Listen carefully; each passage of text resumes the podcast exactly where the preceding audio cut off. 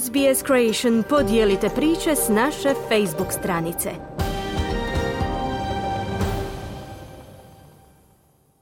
U današnjim vijestima poslušajte u Hong Kongu započinje suđenje izdavaču Jimmyu Leju. Izraelci tvrde da su otkrili Hamasov tunel na sjeveru Gaze. I sjever Queenslanda i dalje poplavljen dok vlada Queenslanda nakon imenovanja novog premijera doživljava veliki preustroj.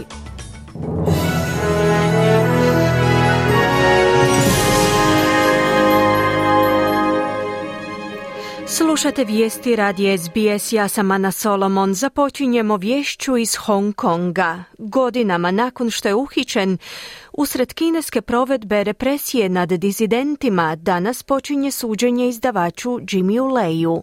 Podsjetimo, Jimmy Lay se suočava s doživotnom kaznom zatvora zbog izdavanja prodemokratskih novina Apple Daily, koje su 30 godina bile glavna novinska kuća u Hong Kongu, prije nego što je kineska vlada ograničila slobodu izražavanja na tom teritoriju. Ovaj 76-godišnjak je ušao u nekoć slobodni medijski svijet grada prije otprilike tri desetljeća naoružan uvjerenjem da je dostavljanje informacija jednako zaštiti slobode. Kineska vlada ga optužuje za dosluh sa stranim silama s ciljem ugrožavanja nacionalne sigurnosti i urote s drugima za objavljivanje pobunjeničkih publikacija.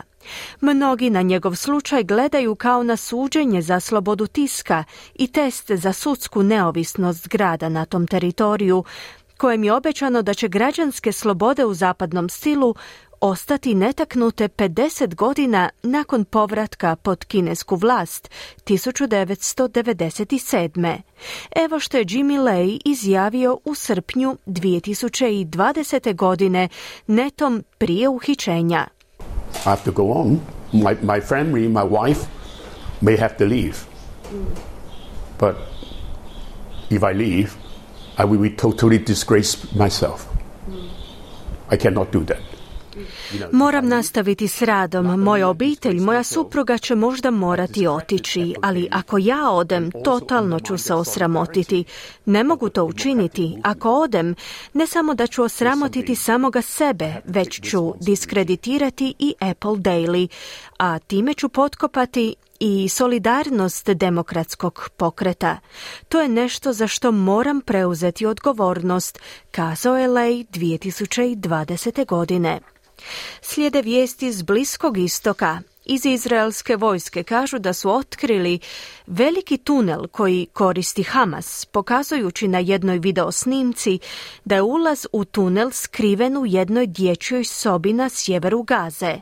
Bojnik Alon, zapovjednik 931. bataljuna, je snimljen u kako se čini obiteljskoj kući, pokazujući način na koji je bio skriven ulaz u tunel. We're in a house that seems like what might be an innocent home.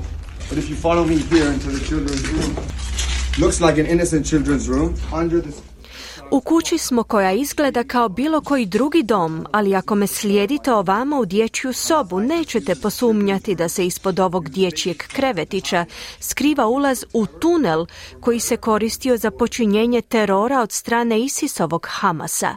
Oni koriste dječje sobe, odnosno dječje krevetiće da sakriju svoja ubojstva, pojašnjava Alon.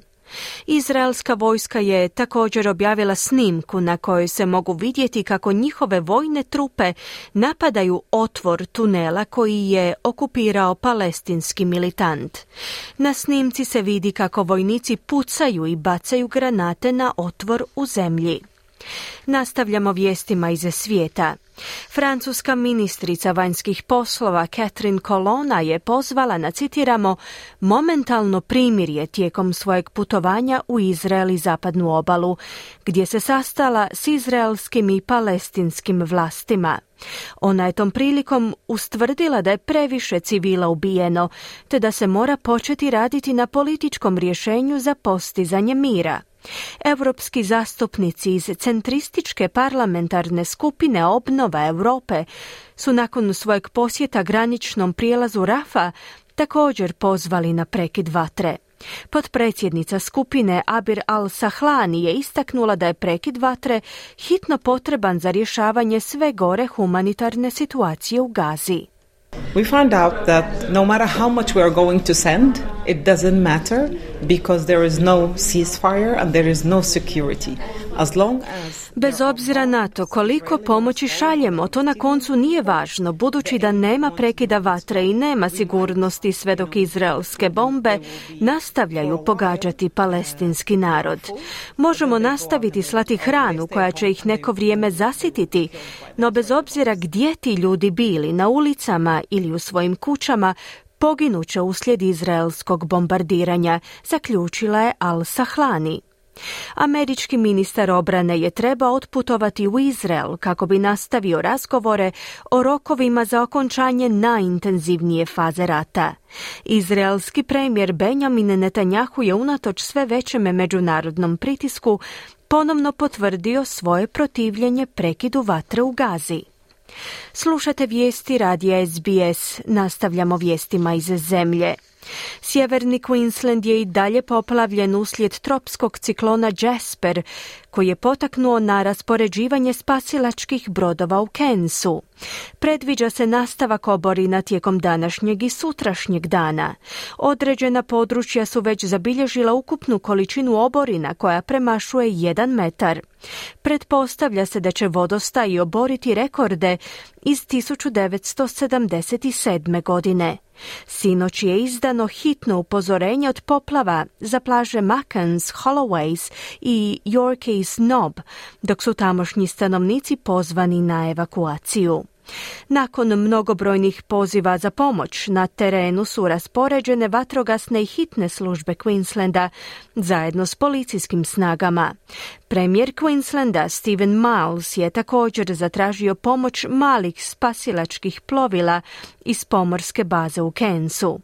Bob Keter, zastupnik za izbornu jedinicu Kennedy u Keterovoj australskoj stranci, kaže da su utjecaji ciklona na dalekom sjeveru Queenslanda bili opsežni i ozbiljni, te pozvao saveznu vladu da stavi oružane snage u pripravnost kako bi im pomogle u odgovoru na ovu krizu.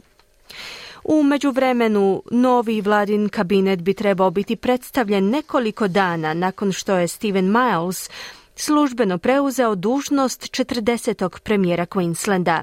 U nečemu što se smatra najvećim preustrojem državne vlade u posljednjih devet godina, pretpostavlja se da će tijekom današnjeg dana biti imenovano pet novih ministara – Miles je novi premijer s rizničarom Cameronom Dickom kao njegovim zamjenikom, nakon što su obojica izabrani jednoglasno i bez protivljenja na sastanku laborističkog zastupničkog kluba.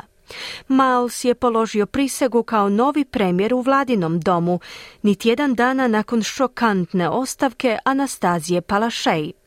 Miles je jučer izjavio da će ministrica za stambena pitanja Megan Scanlon dobiti tri nove odgovornosti za rješavanje stambene krize.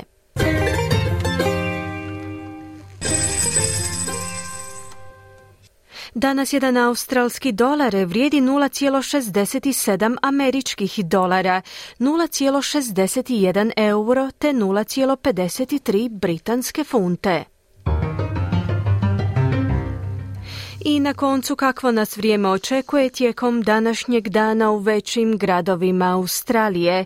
Perth sunčano uz najvišu dnevnu temperaturu do 31 stupanj Celzijev, Adelaide manji pljuskovite 28 stupnjeva, Melbourne djelomično oblačno uz 31 stupanj, Hobart manji pljuskovi 21, Canberra djelomična na oblakate 32 stupnja, Sydney slični vremenski uvjeti, djelomično oblačno i 29 stupnjeva i u Brisbaneu će prevladavati djelomično oblačno uz 32 stupnja i na posljedku Darwin gdje će prevladavati uglavnom sunčano uz najvišu dnevnu temperaturu do 35 stupnjeva Celzija.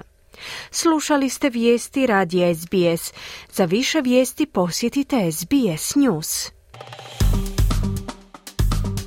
Kliknite like, podijelite, pratite SBS Creation na Facebooku.